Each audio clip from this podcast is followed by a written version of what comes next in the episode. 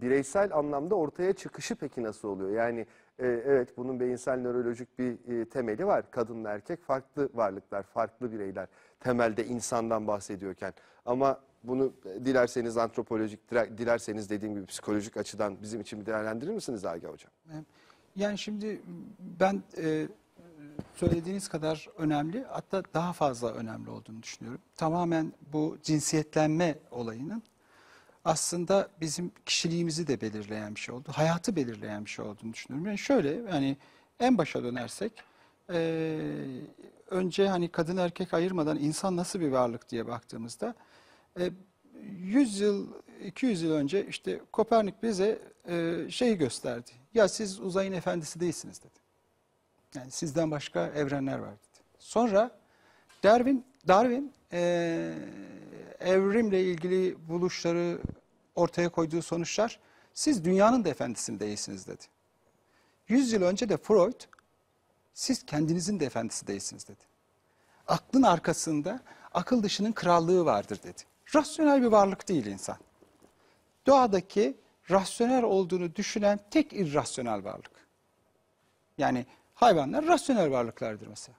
İhtiyaca binaen gerekeni yaparlar. Çiftleşmek isteyince partner bulup çiftleşirler. Üşüyünce in bulup barınırlar. Ne bileyim. Ee, acıkınca yemek bulup yerler. Rasyonel dikkarseniz. Ama insan davranışı öyle değil. Lafı dolandırır. irrasyoneldir. Ee, bu irrasyonellik nereye dayanıyor baktığımızda e, farkı nedir diğer hayvanlardan? Zekası değil. Mesela iki yaşından önce çocukları ailesinden alıp Bodrum'da büyüttüğümüzde yani hiç insan teması olmadığında ne oluyor? Sanıldığı gibi Tarzan olmuyor. O bir film maymun oluyor. Örnekleri var meraklı e, seyirciler. Vahşi Çocuk vesaire filmler var. E, Avrupa'da da bunun işte bir şizofren anne babanın çocuğu işte ne bileyim Bodrum'da kapalı bırakılmış. Sadece yemek verilmiş ve bir daha dil öğretemiyorsunuz. O zaman zekası değil. İçgüdü onu da diyemeyiz. Türün hepsinde ortak davranış olması gerekiyor. İnsanlaştıran şey ne diye baktığımızda eksikliği. İnsan mutlak olarak yetersiz doğan bir varlık. Doğada bu kadar yetersiz doğan bir başka varlık yok. Mesela doğduğu zaman e, erişkin beyninin ya da e, şeyinin yüzde otuzuna sahip. Hayvanlar öyle değil mesela. Hayvanlar neredeyse yüzde altmış civarında filan. Mesela ineğin danası doğduktan yarım saat sonra kalkıp yürür. Ona birinin süt vermesine de ihtiyaç yoktur. İlla bir ineğin büyütmesi de gerekmez onu. Büyür. Ama insan yavrusu öyle değil. Mutlak yetersiz olarak doğuyor. Mutlak başının ucuna dünyanın en güzel sütlerini, yemişlerini koysanız üç gün sonra ölecek zavallı bir varlıktan bahsediyoruz. Eksik. Ve bu eksiklik o kadar travmatik ki. Yani soğuk, üşüyorsun vesaire ve anlamlandıramıyorsun. Bu bir travma aslında. Otto Rank buna doğum travması diyor. Travma neye diyoruz? Travma kötü şeyler yaşamak demek değil aslında. Travma anlamlandıramamak demek. Mesela ben acıktım, elim titriyor, yüzüm kızarıyor, terlemem oluyor. Acıkmanın ne olduğunu beşimiz de bilmiyorsak bu bir travmadır mesela. Sizin için de benim için de. Ama ben acıktım deyince aslında yemek yemediğim halde beşimiz de rahatlarız. Hani bu dehşet verici durumdan kurtarmış o, anlamlandırmış oluyoruz. Dikkat ederseniz bir insanın başına gelebilecek en büyük felaket de o. Elinde hiçbir enstrüman yok ve iki sorusu var insanın. Hatta ömür boyu sürecek bu iki soru. Burası neresi? Bu tuhaf varlıklar bana ne yapacak? Ve ben burada ne yapacağım? Ben neyim? Bu sorunun cevabını arayan bir varlık. Yani ne oluyor burada? Bu mutlak eksiklikte ve ihtiyaçları var. Acıkıyor, üşüyor bilmem ne. Annenin memesi geliyor. Şimdi dikkat ederseniz hayvanlar memeye gidiyor. Bize meme geliyor. Hani içgüdü? O vermese. Erişkinken de böyle. Yani mesela açlık içgüdüsü diye bir şey var mı? O zaman Ramazan'da oruç tutan Müslümanları, Budistleri ne yapacağız? Aç kalarak doyuyor. E, yaşam içgüdüsü. Üfürük. E, o zaman Çanakkale'de 10 dakika sonra öleceğini bile bile kurşuna koşan adamları ne yapacağız? Ya da ne bileyim intihar bombacısını ne yapacağız? Ölerek yaşıyor. Yani dikkat ederseniz bir içgüdüden bahsetmemiz bile mümkün değil insanlaşırken. Neyi insanlaştırıyor onu? Bu eksik ve dehşet duygusu o ilk geldiğinde gereksinimini karşılıyor sütle, o memeyle. Ama ondan sonra bu sütten daha fazla bir şeyi talep ediyor. Çünkü insan eksik ama neyin eksik olduğunu bilmeyen bir varlık. Bu eksikliğin yerine o memeyi koyuyor. Ben lafı uzatırsam lütfen kesin arkadaşlara saygısızlık Hocam tam memeyi gi- konusunda artık bence bitirmekte fayda var orası. Çünkü çok özel bir yere geldiniz yani esasında. O tanışma esasında o anı bence bitirin oraya. Keseyim mi bitireyim? Hayır Ha, bitirin hocam lütfen merakla dinliyoruz. bir yerine geçen dikkat ederseniz. Bir şey, bir eksikliğin yerine bir şeyi koyuyoruz ama onun olmadığını da biliyoruz bir şekilde. O anneyle çocuğun o kaynaşmış ilişkisi, o tamlık duygusu rahatlatıyor onu. Ama belli bir süre sonra bu anneyle bir ve bütün olduğunuzu zannederken ayrı olduğunuzu gösteren şeyler oluyor. Her istediğinizde elinin altı, elinizin altında bulamıyorsunuz. Aklı başka bir yerde bu kadının. Peki ahlaklı değil yani. Benden başka bir yere bakıyor. Dikkat ederseniz o bütünlük duygusunun zedelenme. Çünkü çocuk şöyle algılıyor. Bu kadının ihtiyacı olan şey benim. Burada anne derken bakım vereni kastediyorum. Hani seyircilerin aklına şu gelebilir. Yani yetim yurdunda büyüyen çocuk ne olacak? Oradaki anne de öyle bir anne. Sabah geliyor, beşte gidiyor, yerine nöbetçi geliyor. O öyle bakım vereni kastediyorum. O bakım verenle girdiği ilişkideki o bütünlük duygusu zedeleniyor zaman içinde. Çünkü her aradığında bulamıyor. O zaman ben bunun biricik nesnesiyken benim yerime neyi koydu? Dışarıyı. Babayı koydu. Baba ne burada? Bir erkekten bahsetmiyorum. Bakım verenin gözünde gördüğüm benim dışındaki her şey. Neyi önemsiyorsa. Evdeki soğan erkek değil yani. Okulu önemsiyor, eğitim önemsiyor. Neyse baba ona diyorum yani. Tamam. Dolayısıyla o zaman kız çocuğuyla erkek çocuğu arasında bir farklılaşma da orada başlıyor. İndirgeyerek ve kabalaştırarak söylersek. Çünkü erkek çocuğu o anatomik farklılığı fark etmemesi mümkün değil. Ya bende var onda yok. Bu dışarıda aradığı şeye sahip olan bir adam var orada. Bir şey var. Hani o dışarıdaki şeye baba diyelim. O zaman biz farklıyız. Yani çünkü bu neyi istiyor? Çocuğun temel sorusu bu şudur. Annem ne istiyor? Neden önemli bir soru? Çünkü ölümden kurtaracak bu beni. Beni nasıl kuracağım ben? Ben dediğim şey ne? Onun benden beklediğini sandığım şeylere göre kurduğum şeye ben diyeceğim. Çünkü onun benden beklediğini sandığım şey gibi olursam hayatta kalacağım. Özdeşleşme dediğimiz şey aslında yabancılaşma dikkat ederseniz. Ben kendimi değil, onun bakışında gördüğüm şeye göre bir konum alıyorum. İnsan dediğimiz bu. Erkek çocuk, lafı çok uzatmayayım belki sonra gerekirse şey e, yaparız, konuşuruz.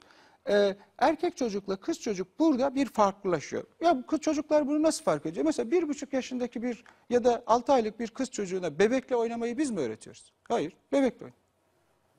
Erkek çocuğuna trenlerle oynamayı biz mi öğretiyoruz? Kendisi doğuyor, öğreniyor. Nasıl öğreniyor bunu? Doğuştan verili bir şey değil bu. Yazıyor üstüne. Bunun eksik olduğu şey bu pipi gaybı. O da bu adamda var. Bende de olabilir diyor. Oklar, trenler, giren, delen şeyler, hep uzun şeyler. Kız çocuğu bebekle uğraşıyor. Erkek çocuğu annenin varlıktaki eksikliğimiz demek ki dışarıda, diyelim ki onu babada işaretleyelim. ikinci ötekinde işaretleyelim. O dışarıdaki şeye kız çocuğu nasıl ulaşabilirim? Aa ben annemle benziyorum. Annemle özdeşleşirsem ona giderim. Fallus. Varlıktaki eksikliğe orada ulaşacağım. Erkek çocuğu da bununla ben birbirimize benziyoruz. Onun gibi yaparsam, onun sahip olduğu şeylere sahipmiş gibi yaparsam ben de tam ve mutlak olacağım. Dolayısıyla kız çocuğu baştan eksik olduğunu kabul ediyor bir anlamda. İyi dişi kabul ediyor. Ben eksiğim diyor. Bende yok. Annemde de yok. Dışarıda annemin yaptığı gibi yapıp olacağım. Er, kadınsı pozisyon. Erkeksi pozisyonsa aslında o kendisinde olan şeyin varlıktaki eksikliği, şu amcana göster dediğimiz şeyin varlıktaki eksikliği doldurabilecek bir şey olmadığını biliyor bir yandan. Ama bilmiyormuş gibi yapıyor. Olmayan bir şeyi varmış gibi yapma pozisyonu. Burada biyolojik olarak kadın ve erkekten bahsetmiyorum. Kadınsı ve erkeksi diyeyim. Barış Hocam'ın söylediği gibi. Kadınsı pozisyon olmayan bir şeyi arama pozisyonudur. Erkeksi pozisyonsa olmayan bir şeyi varmış gibi yapmak gibi trajikomik bir gösteridir. Şimdi bunu dikkat ederseniz bu cinsiyetlenme aynı zamanda da bir kişilik edinmemizi sağlıyor. Yani biz aslında psikocinsel bilgisayarlarız. Yani o demektir? anatomi kaderdir diyoruz. Evet. O anatomimize bakarak bir şey yazıyoruz. Bu o kadar gün gibi ortadadır ki. Mesela hepimiz kadınlar şöyle davranır, erkekler böyle davranır, şöyle olurlar. Kadınsı olanla erkeksi olanı biliyoruz. Dikkat ederseniz cinsiyetlenme çok önemli bir fark koydu ortaya. Yani insan nasıl insan oluyor? Ötekiyle girdiği ilişki üzerinden bedeninin üstüne yazdığı o etkileşimle annenin bakışlarında kendisini yerleştiriyor. Ötekinin arzusunun nesnesi olmaya çalışan bir varlık. Ötekinin kalbinde tüneyecek yer arayan bir varlık insan yavrusu. Dolayısıyla öteki olmadan ne bir kişilik ötekinin gözlerinde kurulan bir şeydir benlik. Ötekinin gözlerinde de yıkılan bir şeydir. Ben konuşurken hepiniz arkanızı dönseniz buna dayanmam zor. Ne kadar dayanabilirim buna? Yapılan çalışmalar 72 saat olduğunu gösteriyor. Yani bir insan eğer sizden başka da kimsem yoksa, dünya buradan ibaretse 72 saat sonra halüsinasyon görmeye başlıyor insan yavrusu. Yani kendi ötekisini yaratıyor. O yüzden mesela e, benim gibi düşünen psikiyatristler ya da e, mevzuya böyle bakan insanlar hücre cezasına karşı çıkıyoruz biz. Çünkü akıl sağlığını götürüyor. Nasıl ki hukukçular idama karşı çıkıyor. Niye çıkıyorlar? Diyorlar ki işte ya aksi bir durum olur, yanlış karar vermiş olabilir. Biz de bu nedenden karşı çıkıyoruz. Adam aklını kaybediyor çünkü. İlişkisel bir varlık. Yani üç gün sonra iki sorusu var dedik ya. Ben kimim? Neyim? Burası nasıl bir yer? İkisinin iki sorunun cevabı da ötekinin gözlerinden geliyor. Ötekinin gözüne bakarak okuyoruz. Ben nasıl biriyim? O bakım verenin gözünde gördüğüm şey neyse oyum ben. Burası nasıl bir yer? Onun gözünde benim dışında gördüğüm her şeye de burası diyorum. Tamam. Şimdi burada o zaman bir virgül koyalım. Ben şöyle bir kısaca toparlamaya çalışayım. Doğru anlamış mıyım bir kere? Onu size de sorayım bu toparlamayı yapıyorken. Birincisi temelde insanın e, kadın ya da erkek ya da kadınsı ya da erkeksi davranış temelinde baktığımızda davranışlarını güdüleyen şey, temelini oluşturan şey insanın eksiklik hissi. Evet. Bu kadınsı davranışta eksikliği arama, bulma ve tamamlama e, biçiminde hayat boyu tezahür ediyor. Erkekte ise maalesef imite etme, taklit etme olmayan varmış gibi davranma Buraya iki şeklinde cümle kendisi. ekleyeyim. Hızlıca Ee. Belki daha anlaşılır olsun. Ee, ilk dost anne kız çocuğu için. İlk dost anne olduğuna göre anne ile kurduğu ilişki üzerinden aslında erotik nesnesi dışarıda. Çünkü hemcins zaten o. Ama ilk dosta ihanet etmemek için, erotik nesneye ulaşabilmek için ilişkiyi, fantaziyi, süreci, sohbeti, muhabbeti önemsiyor. Her alanda, hayatın her alanında.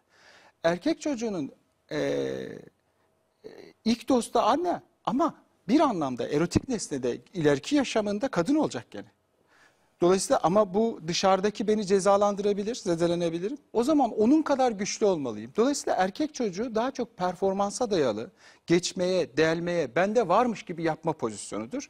Kadınsı pozisyonsa ilişkiye, e, dostluğa, sürece daha fazla önem verir. Ee, yani temelde işte bu kadar e, birbirinden farklı olduğunu ortaya koyduğumuz türler işte birbirini anlamasının önünde bir takım biyolojik önce ardından sosyal ardından bireysel iki kişi arasındaki farkların olduğu bu varlıklar nasıl oluyor da birbirine aşık oluyor? Şimdi temel sorulardan bir tanesi bu. Agah Hoca sizle başlayalım. Nedir aşk bir kere yani? Şimdi burada mesela o şeyi de ekleyeyim. Ee, bilinç dışı dediğimiz bir yer var. Hani böyle bir e, soyut bir kavram değil. E, şöyle anlatabiliriz. Yani kötü bir metafor olacak belki ama başka yolu da yok. İnsan vücudunu bir torba gibi düşünelim. İçinde hareketli, çeşitli renklerde e, canlılar var. Küçük hücreler, kan hücreleri gibi. Dışarıdan gelen de bir baskı var. Kültür ve ötekinin bakışıyla ilgili.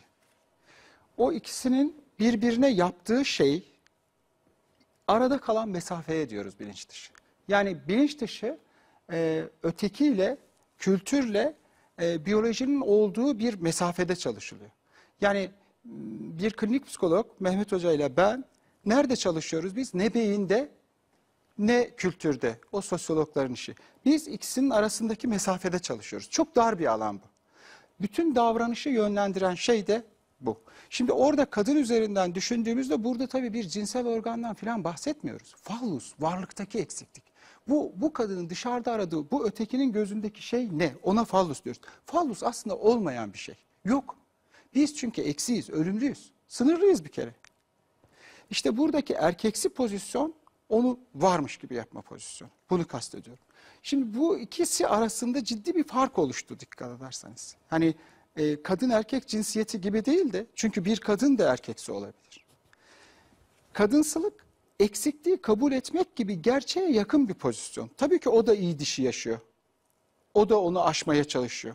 Şimdi kadınla erkeğin ilişkisi, aşk dediğimiz şey aslında insanı, dünyayı, her şeyi anlamamız için en temel şey. Bu kadar çok yüceltilmesi ve bu kadar çok aşağılanmasının nedeni bu. Çünkü erkeksi olan eril dil dedik ya bir sahtelik üzerine kurulduğu için eksikliği hatırlatan her şeyden kaçar. Yok sayar onu. O olmamış gibi davranır. Kadınsı eksikliği hatırlatıyor ya. Kadın eksiktir demiyorum bakın. Kadınsı eksikliği gören kişi. Ya biz ölümlüyüz diyor. Sınırlıyız. Bir bende yok dışarıda arıyorum diyor. Şimdi bu erkeği o erkeksi olanı çok rahatsız ediyor. O yüzden kadınsı olan üzerinde bir tahakküm kuruyor. Yani onu kapatmaya çalışıyor. Aslında şöyle diyebiliriz. Aslında e, şu anda bütün dünyada bu kültür bizim toplumumuza has bir şeyden bahsetmiyoruz. Bütün evrensel bir şeyden bahsediyoruz. Yani kullandığımız dil söze döküyor ya. Hakikati söze geçiriyor. Hakikatten uzaklaşıyor sözle aslında. Kapatmaya çalışıyoruz. İrrasyonel oluşumuz da oradan geliyor. Mesela savaş iğrenç bir şeydir diyoruz. Kazandığımız paranın yüzde sekseni savaşa gidiyor. Doğru. Yani o kadar çok ki örnek bu irrasyonelite ile ilgili. Bu erkeksi bir dil. Dolayısıyla erkeksi olan dilde bu söz öncesi dönemde olduğu için kadın diye bir şey yoktur aslında. Şu anda yaşadığımız dünyada kadınsı diye bir şey yoktur. Neden yoktur? Bu böyle e, işte Lacan bunu söylerken bir magazin dergisine başlık vermek için söylemiyor. Şunun için söylüyor. Bunu sembolize edemiyoruz biz. Freud kara kıtadır diyor. Yani sembolize edilemeyen, söze dökülemeyen, anlatılamayan, söylenemeyendir diyor. Neden böyle diyor? Çünkü bu eril dilde eksikliği anlatacak kelime bulamıyoruz. Evet, kadın icat edilmiş bir şeydir diyor Ursula Le Guin en son kitabında kadınlık Evet, üzerine yazıyor. oradan gidersek e, kadın erkeğin semptomudur diyor mesela. Evet. Erkek hani onun üstünden kendisini kuruyor. ya, Onun eksikliği üzerine kuruyor. Neden onun eksikliği üzerine kuruluyor? Çünkü o eksikliği hatırlatıyor. O, o eksikliği görmezden gelirsem ben tam olurum. O yüzden bütün iktidarlar kadın beden üstüne kurulur. Bütün kültürlerde kadınla erkeğin ilişkisini ve kadının konumunu belirleyen bir şey vardır. Mesela Amerika'da seçimler olduğunda en çok tartışılan konu kürtajdır. Ya başka dert mi yok? Kadınların başka sorunu yok. Çünkü onu yani iktidar kadınsı üzerine kurulur. Çünkü kadınsı olan buna kadınsı olana eee, pek çok kişi dahildir. Bilim insanı da kadınsıdır mesela. Hakikati söylüyor. Ve bu kadar biliyoruz diyor. Yani uğraşacağız, elimizden geleceğiz diyor tıp doktoru. Ama yani bakalım görelim Mevla ne eylerse güzel eyler diyor. Yani bu kadar getirebiliyoruz. Gerçeğe bu kadar ulaştık diyor. Bilim insanı kadınsıdır. Kadınsı olduğu için de hiçbir iktidar sevmez bilim insanı. Bizim ülkemizden bahsetmiyorum. Ev içi iktidarlar da sevmez, dünya iktidarı da sevmez. Ancak kendi işine yaradığında, ona atom bombası yaptığınızda sizi sever. Eksikliği hatırlatmayacaksınız. Yani dikkat ederseniz kadını ve kadınsı olanı eril dilde bir erkeğin anlatması mümkün müdür? Çok zor. Niye? Aslında ben psikiyatristim. Bir kadın doğumcu kadından bahsediyorsa ben neden kadınları anlatamıyorum? Burada bir fark var. O fark da şu. Ben bu bu kültür ve bu bu bilinç dışının şekillenmesinde burada büyüdüğüme göre, bu eril dili kullandığıma göre kadını sembolize etmem mümkün değil. O yüzden Freud diyor ki biz kadının ne olduğunu tanımlayamayız. Ama ne yaptığını anlatabiliriz diyor. Şimdi aşkı sordunuz. Aşk işte dikkat ederseniz ne aslında? O üçgende anne, annenin gözündeki dışarısı yani baba ve ben arasındaki çocuğun aldığı bir pozisyon var. Yani ötekinin gözünde benim bir konumum var. Ona ben diyorum. Beni kurdum. Bunun dağılmaması için de hep savaşacağım zaten. Ego da diyebiliriz buna. Yani ben şuyum. Ancak öyle var olur. İdeal ben şöyle olmalı. Şimdi böyle olunca aşk dediğimiz şey aslında tam da bizi harekete geçiren şey. Arzulamamızı sağlayan şey. Bulacağım. Ötekinin gözünde olacağım demek. Bilimi, kültürü, sanatı, her şeyi bu, bu duygu üretiyor. aslında aşk ben kimim sorusunun arama girişimidir. Dolayısıyla Ben kimim öteki- sorusunun bireysel arama girişimidir desek. Yani ben kimim sorusunu şimdiye kadar ben tanımladığınız kimim o lak ötekinde arama girişimidir. Tamam, Proust ama- şöyle tarif ediyor. Diyor ki aşk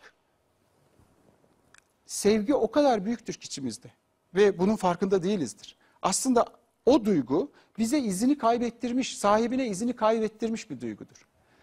Benden çıkar, ötekine gider, ötekinde yansıyacak bir yüzey bulup bana geri döndüğünde ayaklarımın yerden kesilmişçesine aşık olduğumun hissetmemin nedeni benden çıktığını unutmamdır diyor.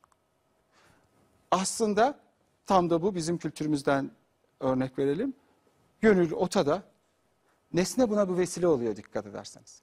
Yani şöyle de tarif edebiliriz. Aşkta karşılıklılık vardır derken burada şu karşılığı söylemiyoruz. Yani ben aşık oldum, o bana aşık olana aşık olurum. Onu, onu kastetmiyoruz. Aslında benim ötekine gönderdiğim şey belirlenmiş bir şey dikkat ederseniz. O iksel üçgende kendime yazdığım hikayeden belirlenmiş bir şey. Yani karşımdakinin den bağımsız olarak karşımdaki benim için ne olduğunu asla bilemeyeceği bir şekilde benim konumlandırdığım bir birinci öteki. Yani aşk benden çıkıp ötekinde kendimi yerleştirdiğim yere diyorum. Dolayısıyla sevmek zamanı Metin Erksan'ın 1952 miydi 65 miydi ya? O, filmde bir sahne var. Ee, e, Seyirciler affetsin. e, Tarihini unuttum. Önemli bir filmdir. O filmdeki sahne şu. Adam bir kadının fotoğrafına aşık olmuştur. Bakışına aşık olmuştur. Kadın bunu öğrenir. işte çalışıyor. Kadın gelir der ki ya diyor hani kısaltayım orayı. Yani bana niye söylemiyorsun diyor. Bu seninle ilgili değil ki diyor. Ama diyor o fotoğraf benim. Ama diyor sen o fotoğraftaki gibi bana bakmayacaksın ki. O, ben de sana öyle bakarım diyor. Yok kabul etmiyor. Şimdi burada hani dikkat ederseniz tam tersini söylüyor. O belirlenmiş şeyde kendini arayan bir şeyin var etme girişimi diye söylüyor. Bu dille ilgili bir şey Reklama gideceğiz de e, o yüzden bölünmesin diye Mehmet Hocam tekrar bir özet yapayım şimdi. Agah Hocam anlatıyorken e, akademik alt, altyapısını da oluşturarak e, ifade ediyor. Biraz ana başlıklar haline getirelim. Dolayısıyla aşk diyorsunuz ki kişinin kendinde yaşadığı eksikliği e, kapatma e, çabasının bir sonucudur kabaca. Bunu yapıyorken de kendisini önce tanımlar başkasının gözünden. Ondan sonra onu tanımlayacak, o tanımı yerleştirecek bir başkasını bulur uygun kriterlerle. Artık o uygun kriterler kişiden kişiye, bireyden e, bireye değişebilir ve aslında kendisini karşısındakinde tanımlayarak bir anlam e, arayışı içerisinde, kendi varoluşunu tanımlama e, arayışı içerisinde bir başkasını Evet tam da bu. Benim kim olduğumu söyleyecek şey. Aslında aşk Hayatta- bize ait olmayan, bizim sahip olmadığımız, bizde olmayan bir şeyi ötekine vermektir. Bu şu demek, ben eksikliğimi ötekinde arıyorum ya. Ötekine yerleştirdiğim şey sende bu eksiklik var demek. Dolayısıyla da ondan bana hiçbir zaman benim seni gördüğüm yerden bana bakmıyorsun diyor ya. Evet. Tamam. Yani varoluşumuzu e, hayatta teyit etmenin, sağlamasını yapmanın yollarından bir tanesidir.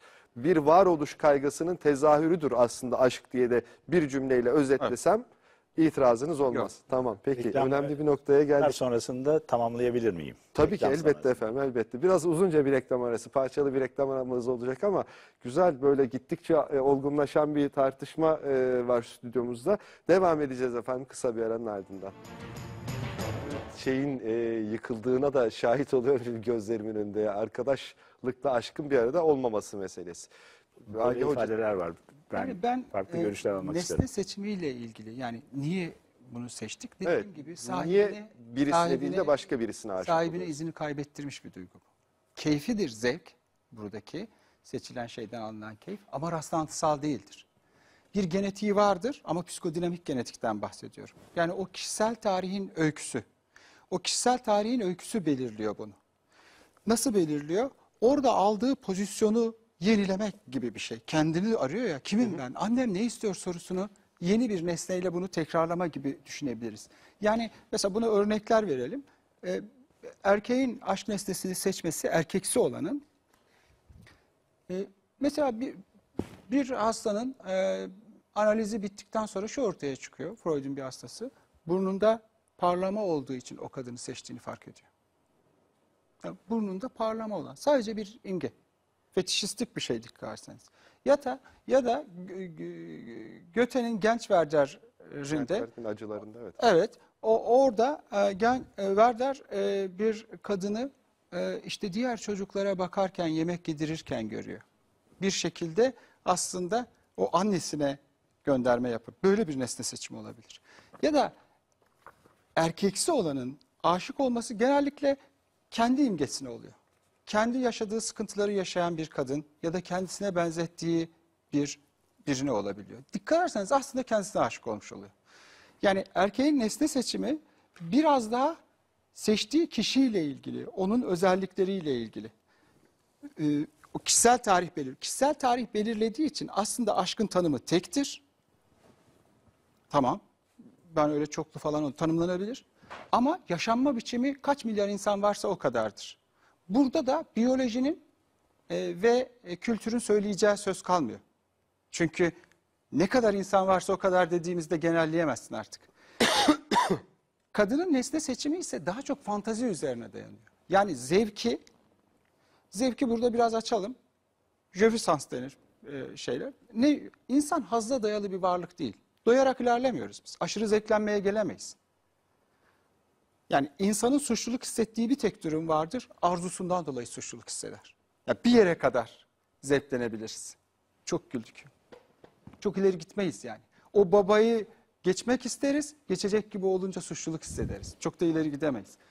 Olabilirsin onun gibi, olamazsın diyen bir anne var çünkü orada. Şimdi burada nesne seçimi kadında biraz daha farklı. Kadında fantaziler üzerine kuruluyor. Yani o üçgendeki pozisyonda ilişki önemli dedik ya. Adamın bedeninden, şuyundan, buyundan ziyade o adamla kurduğu ilişkideki kafadaki fantaziden keyif alıyor. Mesela yatağa şöyle yatıp şu pozisyonda sevişince orgazm oluyor.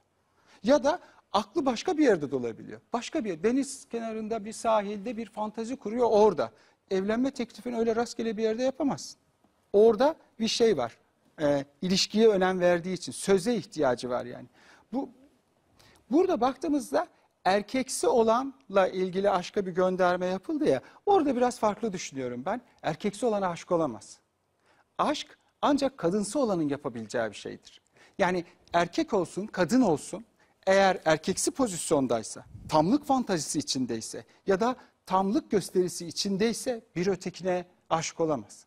Neden aşık olamaz? Çünkü seni özlüyorum, arzuluyorum, sen olmayınca çok kötü oluyorum gibi bir söz dağarcığına ihtiyaç var dikkat ederseniz. Bu da o tamlık fantazisini zedeler. O yüzden tırnak içinde delikanlı adam erkeksi olan da aşk komiktir.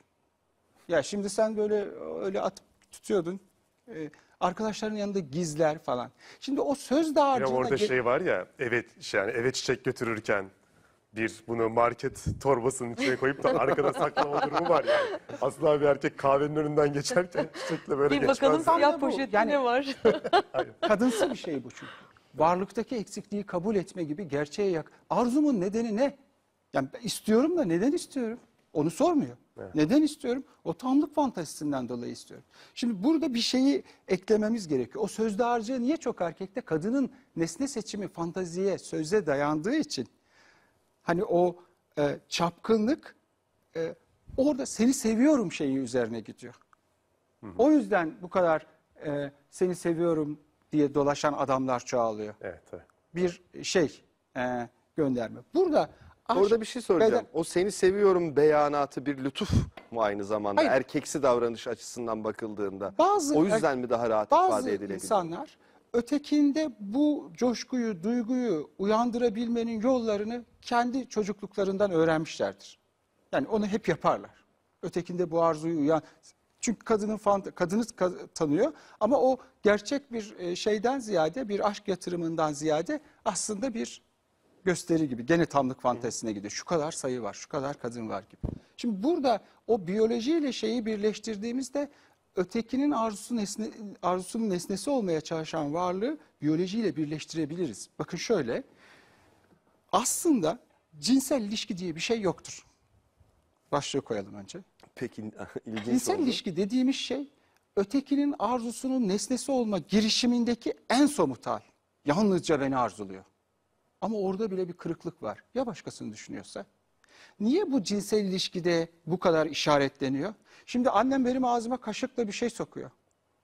Çiş, kaka, ses alıp veriyoruz, bakışıyoruz. Görüyorum. Dikkat ederseniz annemle neremle alışveriş yapıyorum? Yarıklar ve deliklerle. O yüzden dürtü onun yerine geçen ikame nesne atıyoruz o dürtüye. Delikler ve yarıklarda zonklar. Yoksa vücudun bazı bölümleri niye özel olsun? Yani benim parmağımla mememin bir farkı yok ki. Niye uyarılıyorum? Dikkat ederseniz bedeni de değiştiriyor. Ama bir cinsel ilişkinin ötekinin arzusunun nesnesi olma konumuna götürmesi bizi mümkün değil. Çünkü ötekinin arzuladığı o arzusunun nesnesi olma konumu imkansızdır. Hep bir kırıklık ve eksiklik olacaktır. O yüzden cinsel ilişki bu duyguyu olma duygusunu tekrar tekrar yaşayabilmek için hep tekrarlanmak zorundadır. Cinsel ilişki yoktur derken bunu kastediyorum tabii. Ee, şey- Yani dikkat ederseniz o ötekinde aslında e, var olmaya çalışan. Peki bu var olma şeyi nereden geliyor? Şimdi biz dengesiz bir varlığız. Yani yaşamda ne hareket eder? Dengesiz olan, eksik olan hareket eder. Mesela bir Lego'yu düşünün, boşluk bırakmazsanız onu döndüremezsiniz. Yani orada bir fotoğraf çıkaramazsınız. Ya da bir ki- kimyasal reaksiyonu düşünün, doymamış olması gerekiyor. Yani Evet. mutlak tamlık, yani o kaygının gitmesi e, şu cansızlara has bir şey, ölüme has bir şey. Arzu aslında ölümden doğuyor derken bunu kastediyoruz. Arzu ölümden doğuyor. O yüzden ne yapıyoruz biz? Arzuladığımız ne? Ötekinin gözünde o yerleştirdiğimiz yerdeki şeyi arıyoruz. Profesör olarak, iş adamı olarak, şu olarak, bu olarak falan. Yaptığımız her eylem sadece cinsellik değil. Yaptığımız her eylem ötekinin de ölmeye çalışıyoruz aslında. Dengeye gelmeye çalışıyoruz. Dengeye gelmek mümkün mü? Ölüm zaten o. Yani mutlak olarak uyduk biz. Tamamlan böyle bir ilişki yok. İlişki çatışma demektir. Ama burada patoloji demiyorum dikkat ederseniz. Evet. Patoloji norma gönderme yapar. Ama bir normal tanımımız yok. Yok zaten Ya da- az önce söylediğinizden bir norm çıkmıyor. Peki burada yani çok ana konumuz değil ama bu bahsettiğiniz şeyle tasavvufta tanımlanan aşk arasında tam da ölmek e, Hiçbir fark yoktur. Bütün kültürlerde ötekinin ve arzusunun nesnesi olma girişimi var dedik ya. Ötekiyle bir ve tek olma fantezisi. Yani o kaybettiğim mutlaklığı, hani o anneyle olan o birlik ve bütünlüğü, ana rahminden çıktığım gün o eksiklik yerine memeyi koydum şu oldu mu hiçbir zaman tamamlanmayacak. Dramım da burada zaten. İnsan olmak bu. Bunu değiştiremeyiz. Yani eril akılla ya bu iyi değil daha iyi bir şey yapalım diyemeyiz. Bu. Mesela yanılsamadır. İşte gerçeğiyle karşılaştırdığında yani şöyle tarif edelim. Aşk her zaman karşısındaki nesneden daha fazla bir şeyi arzular. Dolayısıyla her ilişkide bir kırıklık olmak zorundadır.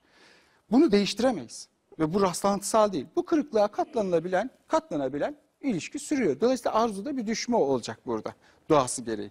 Şimdi burada dikkat ederseniz ötekiyle bir ve tam olma yani varlıktaki eksikliği giderme girişimi. Her kültürde ne var? Mesela bizim kültürümüzde ne var? Hallacı Mansur, enel hak diyor. Ben tanrıyım diyor. Ya da nirvana'ya ulaşmak. Ne o?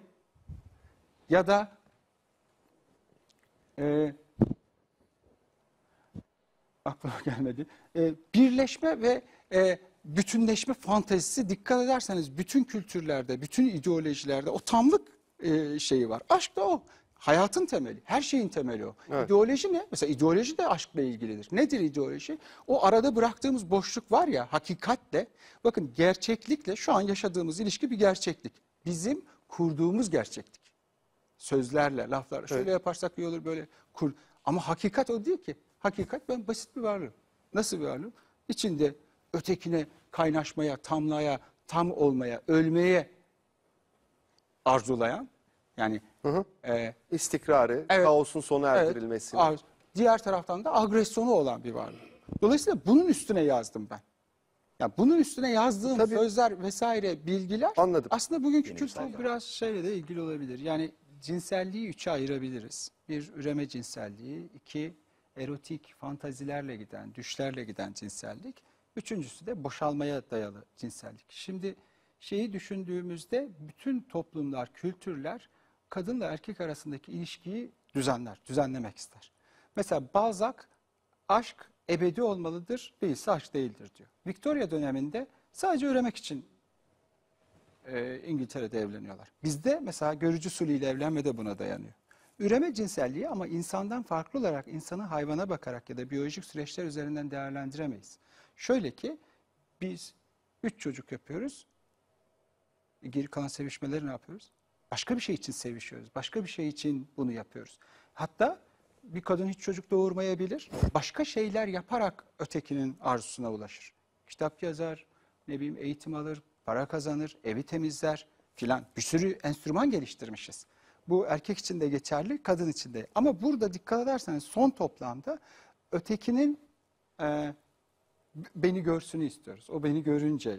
Yani hepimizin poz kestiği bir öteki var ve bu cinsel toplum nasıl belirliyor? Mesela şimdi de ne oldu? Üremeye dayalı cinsellik çöp. Çünkü yaşamla uyuşmuyor. Çok hızlı bir kent yaşamı yaşıyoruz. Batı'da özellikle daha arttı. Ee, erotik ya da işte fantazilere dayalı cinselliğe de izin vermiyor. Hıza gelmiyor. Çünkü o ilişkiyi gerektiriyor. Yani bir zamansallık gerektiriyor. Ee, geriye kalıyor boşalmaya dayalı cinsellik. Şimdilik bunu tanımlamış ama yarın kültür değişebilir, başka bir şeyi de tanımlayabilir. Ama burada değişmeyen yine bir şey var. Şimdi ne oldu? Şimdi de o ötekinde kendini arayan kişi birbirinin yediği 30 tane kadın ya da adam buldu. Ee, dolayısıyla derinliği olmayan ama yine o boşluğu dolduracak bir ötekinde tırnak içinde ölme girişimi. Yani mesela yapıp ettiğimiz her şey buna dayanıyor. Yani ne bileyim bir insanın 5 milyar doları varken 1 milyar daha dolar daha kazanması saçma değil mi? Sonsuza kadar yeter. Diyor ki ben varım buradayım beni gör Mehmet. Yani bunu yapan da benim. Bildiği tek yol var ötekinin gözünde var olabilmek için. Onu kullanıyor. Öbürü de ne bileyim kitap yazıyor. Başka şeyler yapıyor. Yani e, e, burada e, gü- güzellikle de ilgili mesela hani kültür bununla oynuyor filan ama sonuçta hani Platon şey diyor o oran orantı meselesidir diyor filan ama Kant şey diyor parçalardan birini değiştirdiğinde e, bozulan şeydir güzellik. Şey, ama bu, e, şey, buradan şeye bizim kültürümüzden örnek verelim. Aşık Veysel diyor ki bu bendeki aşk olmasa beş para etmez güzelliğin. Doğru olan da bu tanım. Dolayısıyla e, zaten bunu da görüyoruz. Tarihsel olarak baktığımızda mesela e, işte e, 70 yıl önce e, işte e, beden kitle indeksi yüksek olan yani şişman kadınlar e, çekiciydi. Onu da Bir antropolojik yani- bir gerekliliği de var bunun açıklaması da var. gibi her tanıma bir yanlış tanımadır. Her konuşma bir yanlış anlamadır. Yani biz de şu anda işte ne bileyim kendimize bir imaj vermişiz, bir şey yapıyoruz. Kullandığımız dilde bile şey var. Mesela bir şeyin Türkçesini söylüyoruz, yanında İngilizcesini de söylüyoruz. Bu bir kendine şey oluşturuyorsun.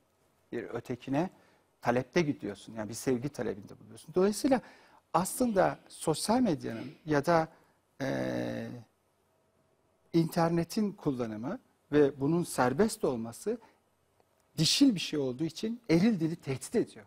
Çünkü eril dil Bir şey soracağım pardon. kontrol etmek ister. Sosyal medyayı neden e, dişil bir e, yapılan Şundan olarak dolayı. görüyorsunuz? Ş- şöyle bizim kurduğumuz bir yapı var. Evet. Toplumun yani kültürün kurduğu bir yapı var. Diyor ki şimdi ben size 20 yıl boyunca diyor şunu satacağım.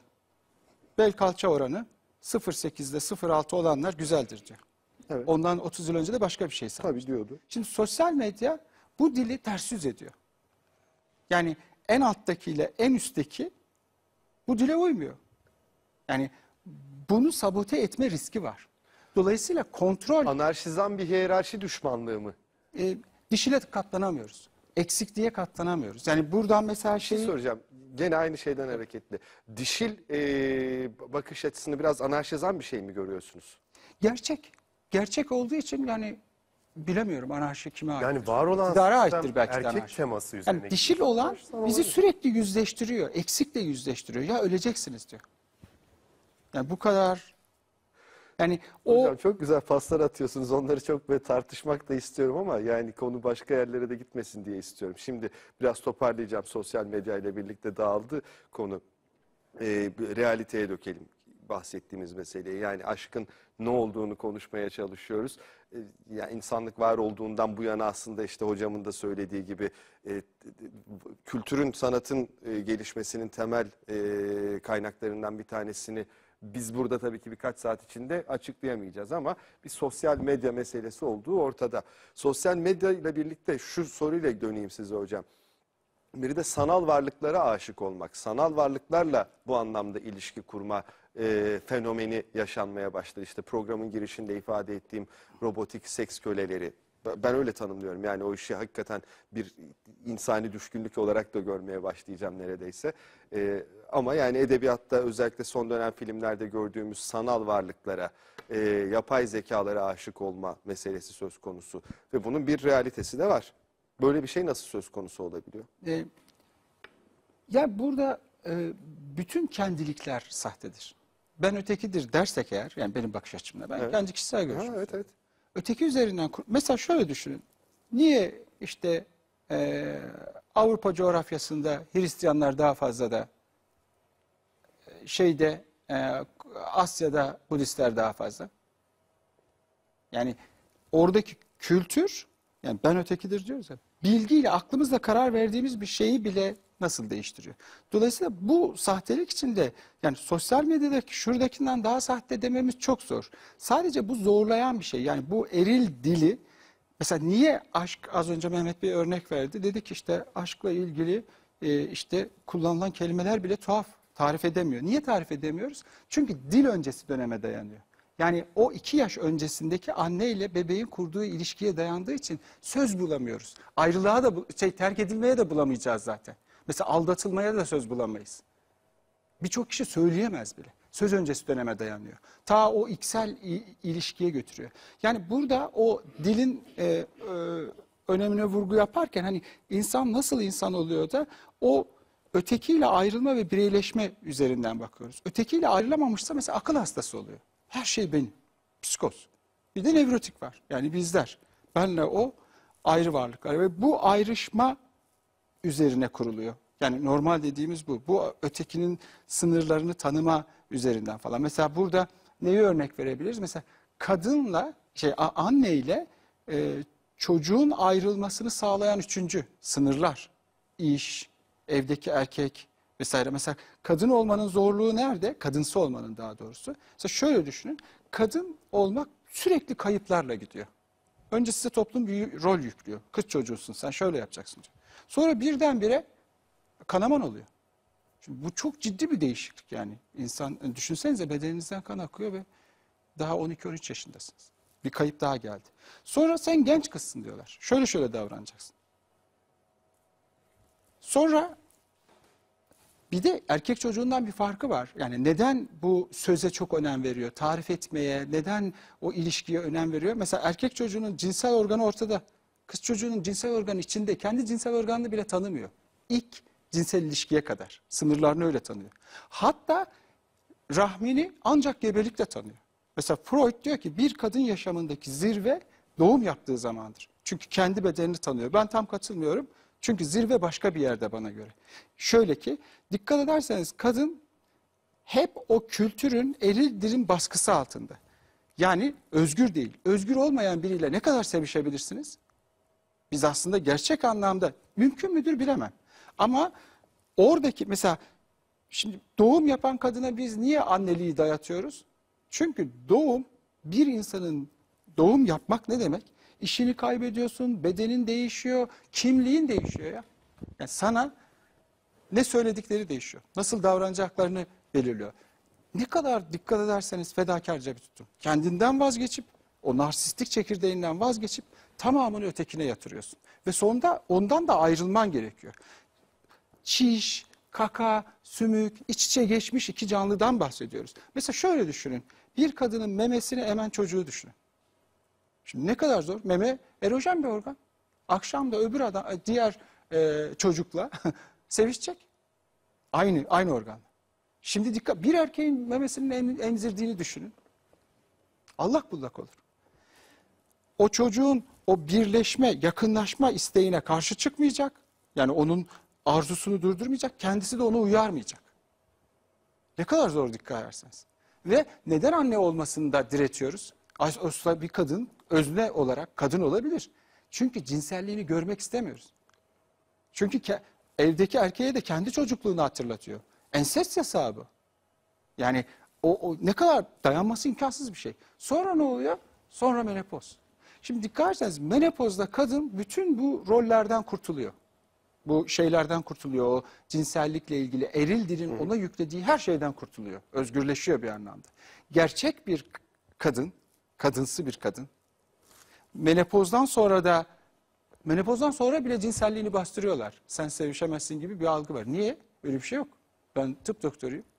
Gayet sıfır yaşından ölene kadar cinsellik sürer. Ve libidinal enerji de eşittir aslında. Belki zaman olursa e, açıklamaya çalışayım. Dikkat ederseniz gerçek bir kadınla karşılaşmak istiyorsanız hatta ben biraz e, iddialı olacak ama gerçek bir insanla karşılaşmak istiyorsanız mümkün olan en yakını menopozdan sonraki kadındır. Çünkü o baskıdan kurtulduğu için ama burada niye baskıya uğruyor? Çünkü tamlık fantazisi olan kendisinden arzuyu ortaya koyarsanız, arzularsanız buna dayanamıyor. Dişil olanın yani eksik olanın arzulamamasına ihtiyaç var. Çünkü arzular da karşılayamazsam ne olacak? O yüzden Türkan Şoray'ın sevişmek istediğinde bile, birini istediğinde bile boynu büküktür. Arzuladığında bile ya, ya- yalnızca yanakları pembeleşir. Arzusunu ortaya koyamaz. Ama menopozdan sonraki kadında artık bunların hepsi kırılmıştır. Mesela konuşursanız bu dediğim gözle bakarsanız o aradaki farkı görürsünüz. Dikkat ederseniz kadın yaşamındaki bu dağılma, değişikliği eğer hocamın söylediği gibi bu dil değişir mi bilmiyorum. Ama bu dili değiştirmediğimiz sürece değiştirilebilir mi bilmiyorum. Onu söyleyeyim. Yani çok hocam, tartışmalı. sana bir parantez açacağım. Oradan devam edelim ama dili değiştirmesek bile bu dilin oluşturduğu şemaları değiştirebiliriz. Çünkü şema şöyle işliyor tam o noktada. Müsaade Erkek vurdu, kırıldı, düştü, yandı, ateşler içinde yandı ve kadını aldıktan sonra ruh eşim dedi. Ölene kadar aşk dedi. Bitmeyecek aşklar dedi. O yüzden Türkiye'de her gün bir kadın bir erkek tarafından öldürülürken bunun altına aşk, sevgi nasıl ayrılır benden yazılıyor. Esasında hem dilin hatası var ama dilin değişimi bu hatalı şemaları ortaya çıkarabilirse yine sizin bahsettiğiniz o eril dilin şemalarını ortaya çıkıp bunları kırabilirsek değişecek. Şimdi Kadının ederseniz- özgürlüğü zaten orada alınıyor. Ruh eşim dediğin anda bitti. Ruh ikizim dediğin anda bitti. Şimdi Ölümsüz insanın, aşk dendiği anda bitti. insanın ne yaptığı değil, nasıl yaptığı önemli. Mesela az önce siz dediniz ya şu dili kullandık. Evet bunlar, bu dil değişiyor doğru. Ama mesela bir narsistik birini düşünelim. Yetersizlik duygusu olan biri bu kişi. Sürekli ne talep ediyor? Hayranlık talep ediyor. Şimdi bunu kültür değiştikçe, dil değiştikçe ne yapacak? Eğer bulunduğu kültürde, bulunduğu ortamda kıymetli olan işte ne bileyim e, otomobil almaksa gidip en büyüğünü alacak. Emoji göndermezse en cafcaflısını gönderecek. Şiir yazmaksa onu yazacak. Dikkat ederseniz yaptıkları değişiyor ya da entelektüel olmaksa onu da yapmaya kalkabilir. Yani ama ne için yaptığı önemli. Ne diyor? Gel motivasyon. beraber beni sevelim diyor. Hayranlık talep ediyor. Dolayısıyla insan davranışında ne yaptığımız, ne söylediğimiz çok önemli değil. Nasıl söylediğimiz önemli. Mesela yapılan çalışmalar psikologlarla psikiyatristleri diğer insanlarla yani insan ruhsallığı üzerinde çalışmayan, bu konuda bilgisi olmayan, örneğin bir çiftçiyle karşılaştırdığımızda depresyona girme sıklığı, kişilik sorunları, ilişki patolojilerinin eşit olduğu görülmüş. Bizim bilgimiz dikkat ederseniz kendi işimize yaramadı. Yani arkasındaki arzunun motivasyonu önemli. Aynı şeyi size sorayım hocam monogami ya çok eşlilik ve tek eşlilik meselesini. Ya, yani e, insan davranışında belirleyici olan o kişisel tarih ve o öykü üzerine kurulan temel fantazi. Ee, dolayısıyla o fantazi çerçevesinde seçimler yapılıyor. Örneğin e, annesi şiddet gören, değer görmeyen, kıymet görmeyen bir kız çocuğu tabii ki mutlaka böyle olur demiyorum. Onu nasıl o, o, o aile uzayında bunu nasıl yazmış onu bilmiyorum ama mesela şöyle yazabilir. Erkekler tehlikeli ve saldırgan. O zaman bu kişi ne yapacaktır? Yani tam evlenme noktasına geldiğinde ya da biriyle birlikte yaşama noktasına geldiğinde çünkü bir e, ilişki sadece evlilik değil. E, bazı toplumlarda sadece evlilik. İlişki birçok şekilde olabiliyor. Birlikte yaşama oluyor, ayrı ayrı görüşüyorlar filan. Orada hep bir bahane bulup uzaklaşacaktır mesela. Korkacaktır, bırakamayacaktır kendisini ötekine. Ya da bunun gibi çeşitlendirebiliriz. Yani o o üçgen içerisinde kendisini nasıl konumlandırmışsa ondan sonraki yaşamında da çok belirleyici olacaktır bu. Ee, dolayısıyla bu poligamik olabilir, monogamik olabilir, tek olabilir, çok olabilir onu bilemem. Ama iki kişinin bir araya gelmesinin bir yolu var mıdır? Zordur, çaba gerektirir. Şundan dolayı az önce dedik ya ilişkiyi söze, anlatılmaya, anlamaya ihtiyaç duyan bir tarafla, kadınsı olanla, öbür tarafta tamlık fantazisiyle meşgul olan bir taraf var. Bu ikisi işte erişkin yaşa gelip karşılaştıklarında çatışma kaçınılmaz oluyor. Patoloji değil. Çatışma doğru. Bu böyle oluyor. Ee, dolayısıyla aslında ilişki dediğimiz şey, insanların ilişki sorunları dediği şey ilişki aslında. İlişkinin kendisi. Evet evet. Şimdi bir ilişkide ben kendimi adarsam ne olur? Hadi biraz hani popülerize edelim. Kılıbık erkek. Ötekinin ne dedik? İnsan öteki nevrotik o benden ne istiyor arar. Susana da bir şey yazar. Ya yani bu Agah Bey çok konuştu. E, Bunda bir şey yok. Ya da öbürü e, Agah Bey az konuştu. Bunda şu şu var. O yazıyor yani. O o bir şey yazıyor üstüne. Ben bir şey yapsam da yapmasam da. Neyi arıyor? Bu benden ne istiyor diyor. Her talep bir sevgi talebidir dedik ya. Kılıbık erkeğin dramı ne? Kendimi adıyorum ama neyden memnun olduğunu, neyden memnuniyetsiz olduğunu bilemiyorum bir türlü. Yani herkesin yaptığından daha fazla yapıyorum, gene yüzü gülmüyor. Daha kötü yapıyorum, gene bir şey. Yani ötekinin gözünde göremiyorum. Bu ilişki sürer mi mesela? Sürebilir ama neyle neticelenir? Dedik ya, o tamlık fantazisindeki kişinin aşka düşmesi, o sembolize edilemeyen şey, bir o şeye bir halal getiriyor, eksiklik duyuyor, dişil bir pozisyon. Cinsel arzusunu kaybedebilir. Ya da o eşten başka bir yerde bir fantazi alanı yaratır. Kadın bir erkeğe kendisini adarsa, hadi o idealize edelim ne olur, o da dramatik sonuçlanabilir. Çünkü böyle bir şey olduğunda zaman geçtikçe o kadar yakınlaşmada idiş gelecektir. Kadın o erkeği hep eksikliğini yüzüne vurmaktan haz alabilir fantezi. Dolayısıyla bunu belirleyemeyiz. Ne kadar insan varsa o kadar e, şey gerçekleşecektir orada. E, Bu ayrılma neden önemli? Mesela bir de e, sa- sanattan öne, örnek verelim. Haneke'nin piyano öğretmeni. Orada bir anne var ve onun piyanist bir kızı var. İşte yaş kemale ermiş, 30'lu 35'li yaşlarına gelmiş. Anne çok ilgili. Hala kahvaltısını hazırlıyor. İşe giderken arkasından paltosunu koşturup veriyor falan. Hiç ayrılmamışlar. Baba yok. Babayı tanımıyor yani. Kaynaşmış bir ilişki. Bu piyanistin öğrencilerinden biri, e, Erik'ti galiba adı, bir şekilde e, ilgisini çekiyor bunu. Mesela orada tam bir e, ilişki bekler miyiz? Çok sağlıklı beklemiyoruz yani. Ama oluyor. Yani Haneke yapıyor film bunu. Gelip annesine durumu anlatıyor. Diyor ki böyle böyle biri var. Hani yıllar sonra hani sana söyleyeceğim bir tek şey var. Her şeyimi sana verdim diyor. Yani o olmayan babanın boşluğuna bıraktığı şeyi gene elinden alıyor. Sonra adet kanaması oluyor. Bir leke var bacağında. Görüyor bunu yemek yerken. Yani kadınlığı, cinsiyeti çağrıştırıyor ya. Ötekine gitmesini önleyen bir şey söylüyor. Çabuk kalk yemek yiyoruz midemizi bulandırıyorsun diyor. Şimdi bir çiftin, iki kişinin bir araya gelmesinde ister evli olsunlar ister birlikte yaşasınlar en az altı kişiden oluşuyor. Dolayısıyla ki orada bir çatışma alanı olmaması mümkün değil. 6 kişi Anne baba yani olan her ya da sembolik bireylerin yani Evet. fiziki olarak ilişkin içerisinde bulunan her bireylerin zaman vardır. Çocuk doğduğunda e, kadının çatışması nerededir? Kendi annesiyle ilişkili. Buna yeterince annelik yapabilecek miyim? Kendi annesinin yeterince annelik yapıp yapmadığı ile ilgili çatışmalar gelecek. Yani o yatak odasında ve o bebek odasında hep ortaklar dolaşacak. Şimdi burada e, bir çiftin bir araya gelmesinde neleri düşünüyoruz? Bir, ruhsal zamansallıkları.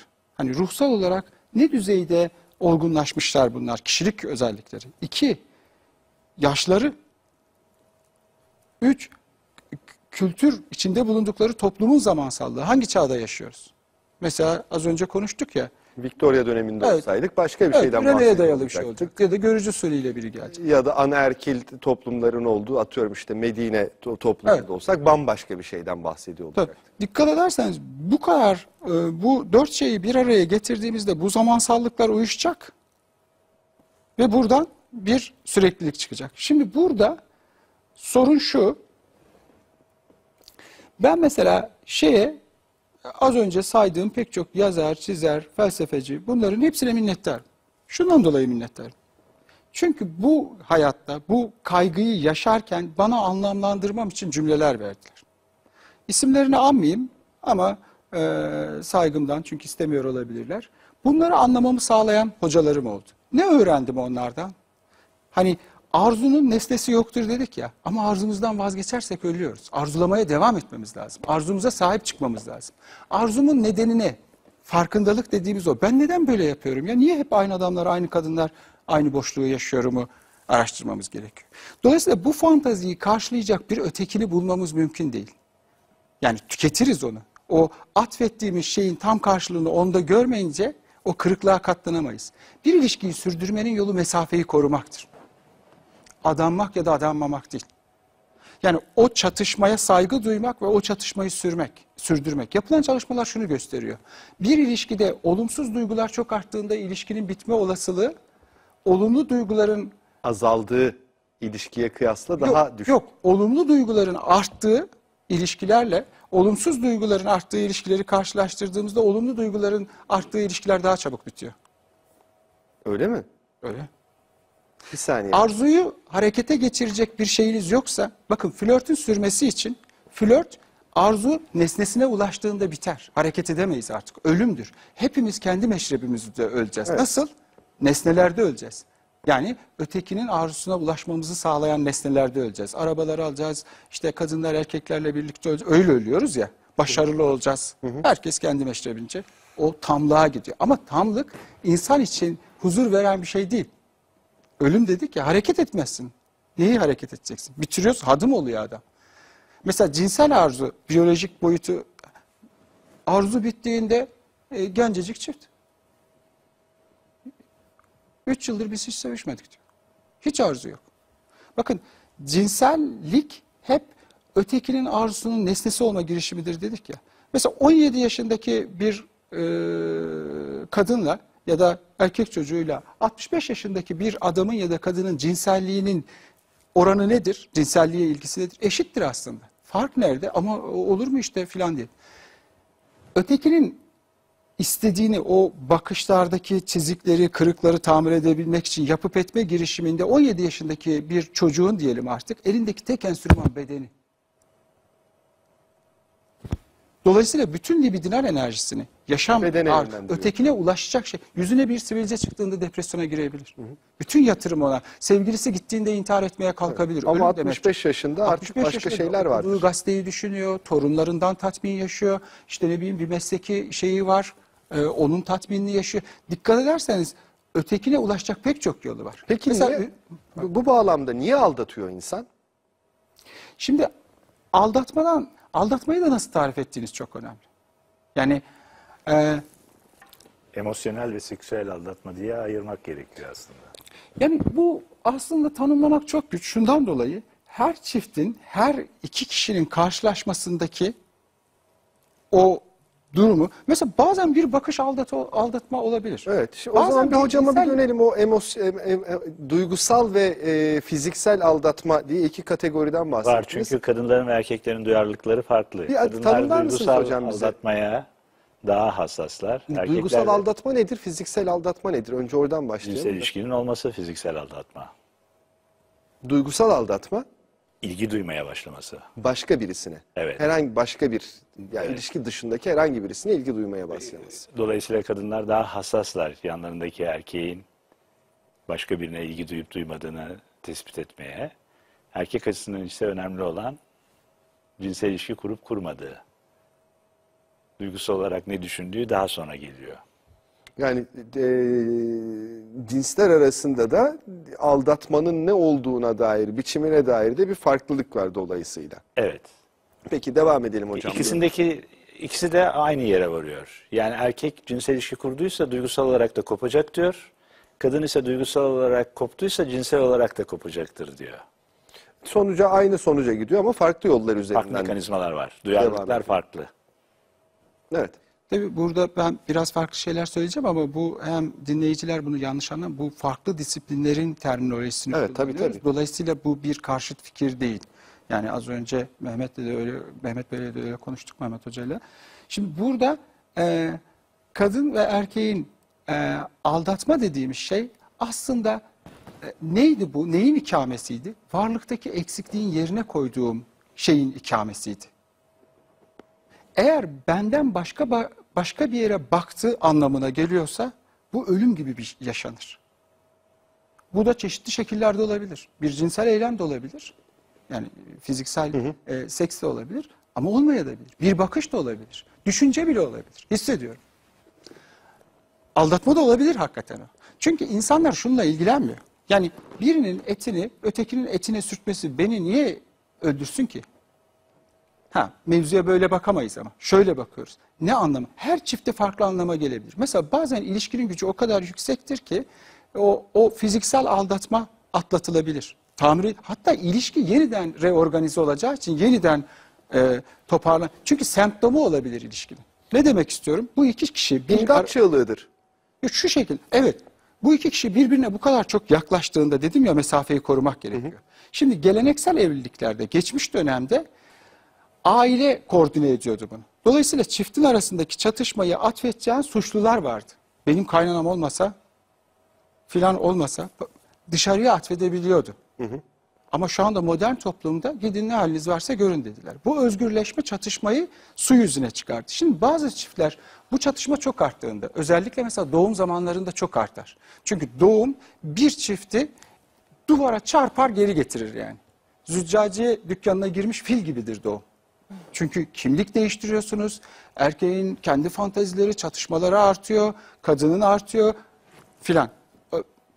Hem aşk ilişkisi hem doğum patolojik bir süreç değildir. Hani hastalıktır falandır. Yani fizyolojik Her ikisi de neyin testidir? O kişilik gelişimindeki hangi düzeyde olduğumuzu gösterir bize.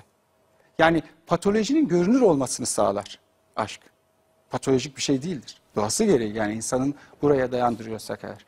Şimdi orada baktığımızda çiftin bu çatışmayla başa çıkamadığında mesela biri gider işkolik olur.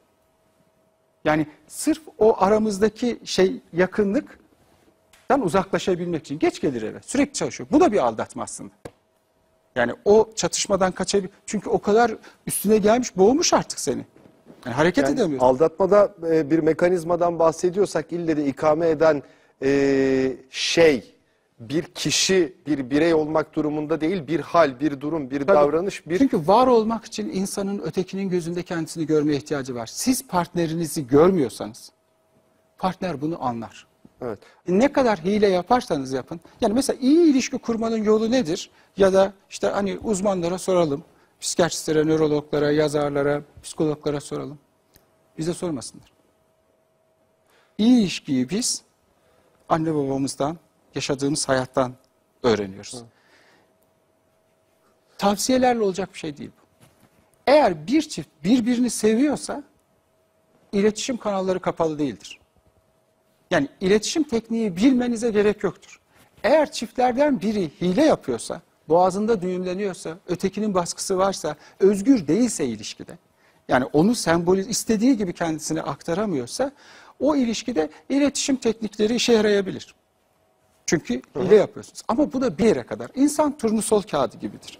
Ötekinin gözüne baktığımızda bizi sevip sevmediğini anlarız. Korkmamıza gerek yok yani. Telaşa gerek yok. Evet. Eğer sevip sevmediğimizi başkasına soruyorsak da telaşa gerek yok. Sevmiyoruzdur. Elmayı seviyor muyuz diye psikiyatriste soruyor muyuz? Sevince biliyorsun.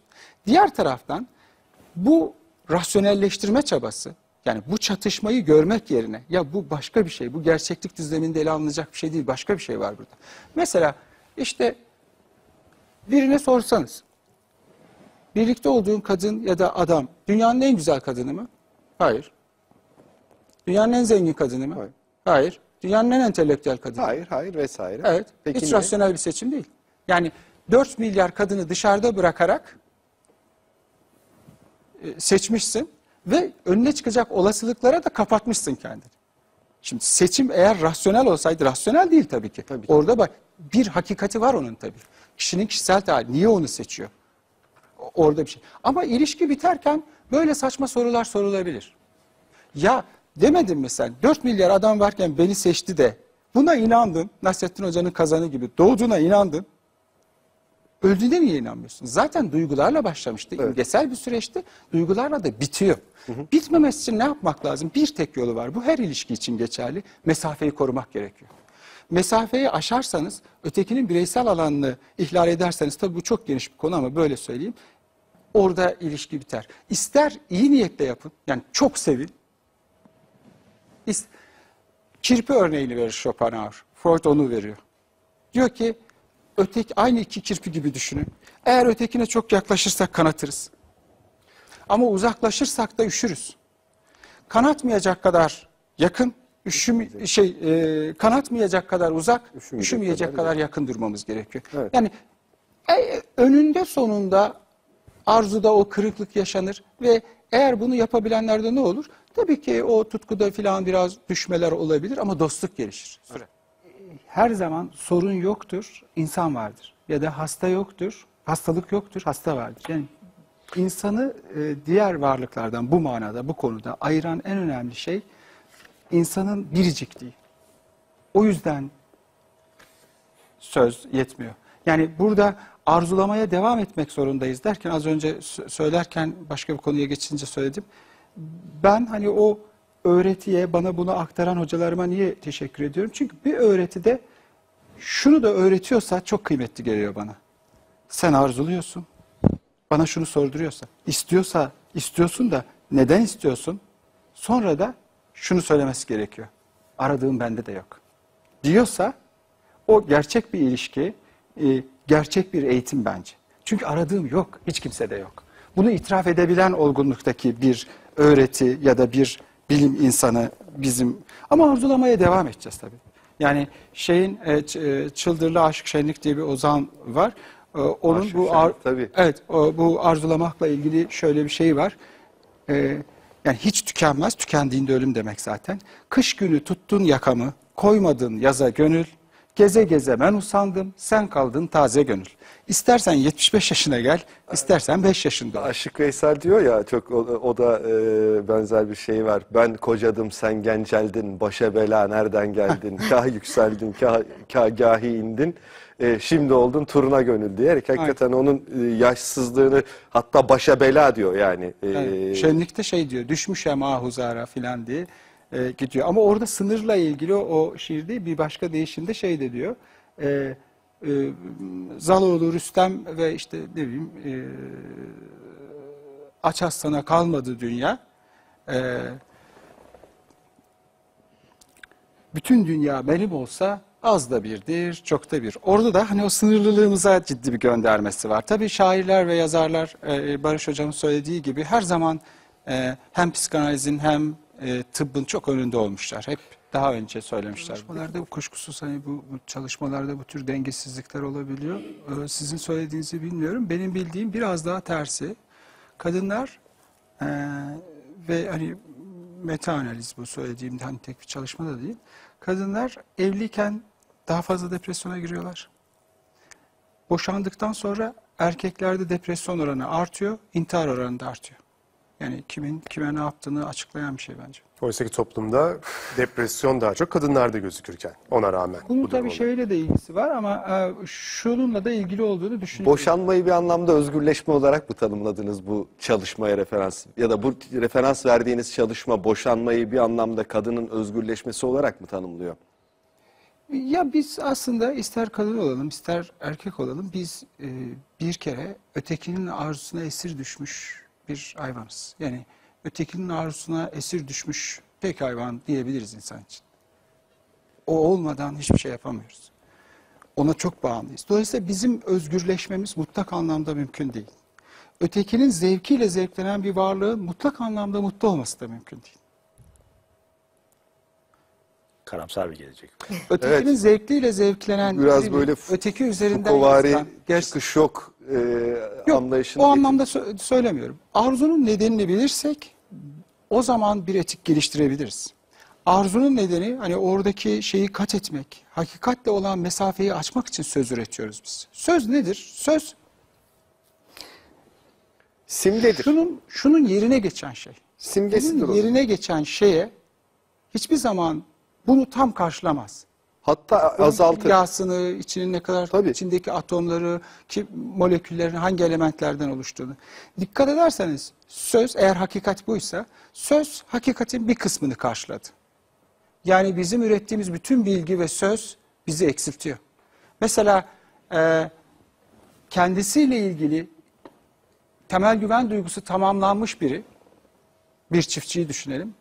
Bir de e, bunun e, zedelendiği, e, bunun hasar gördüğü, e, yetersizlik duygusunun derin olduğu bir Harvard'dan bir psikiyatri profesörünü düşünelim. Hayali olarak söylüyorum. Bu çiftçi gelir sizin canınız yanıyorsa omuzunuza dokunur. Yeter anlamlandırabilirsiniz. O bir sürü söz üretir. Aramızdaki mesafe daha açılır. Yani şeyle e, ürettiğimiz bilgiyle ve sözle kazandığımız para ve performansla sadece kendi hakikatimizdeki ve patolojilerimizi gizliyoruz. Biz mazoistik ve sadistik yanları olan bir varlığız. Karşımızdaki de öyle. Bizim hem kadınsı hem erkeksi özelliklerimiz var. Dolayısıyla hani bir ilişki böyle dümdüz gitmiyor. Ha ne güzel anlaştık o zaman herkes en sevdiği arkadaşıyla evlenirdi. Ama öyle bir arzu duymuyoruz sevdiğimiz arkadaşlar. Her şeyi kafamızda anlaşıyor. Evet. O zaman maça gittiğimiz adamla evlenirdik. Niye? Boşanmayla ilgili şöyle güzel Yani bir istatistik çatışma- var. İstatistikler belki yani çok anlamlı değildir esasında. Ona örnek vereceğim şey olarak. Ee, en iyi kadın Oscar'ını kazanan kadınlar bir yıl içinde boşanıyorlar. Böyle bir bilgi var.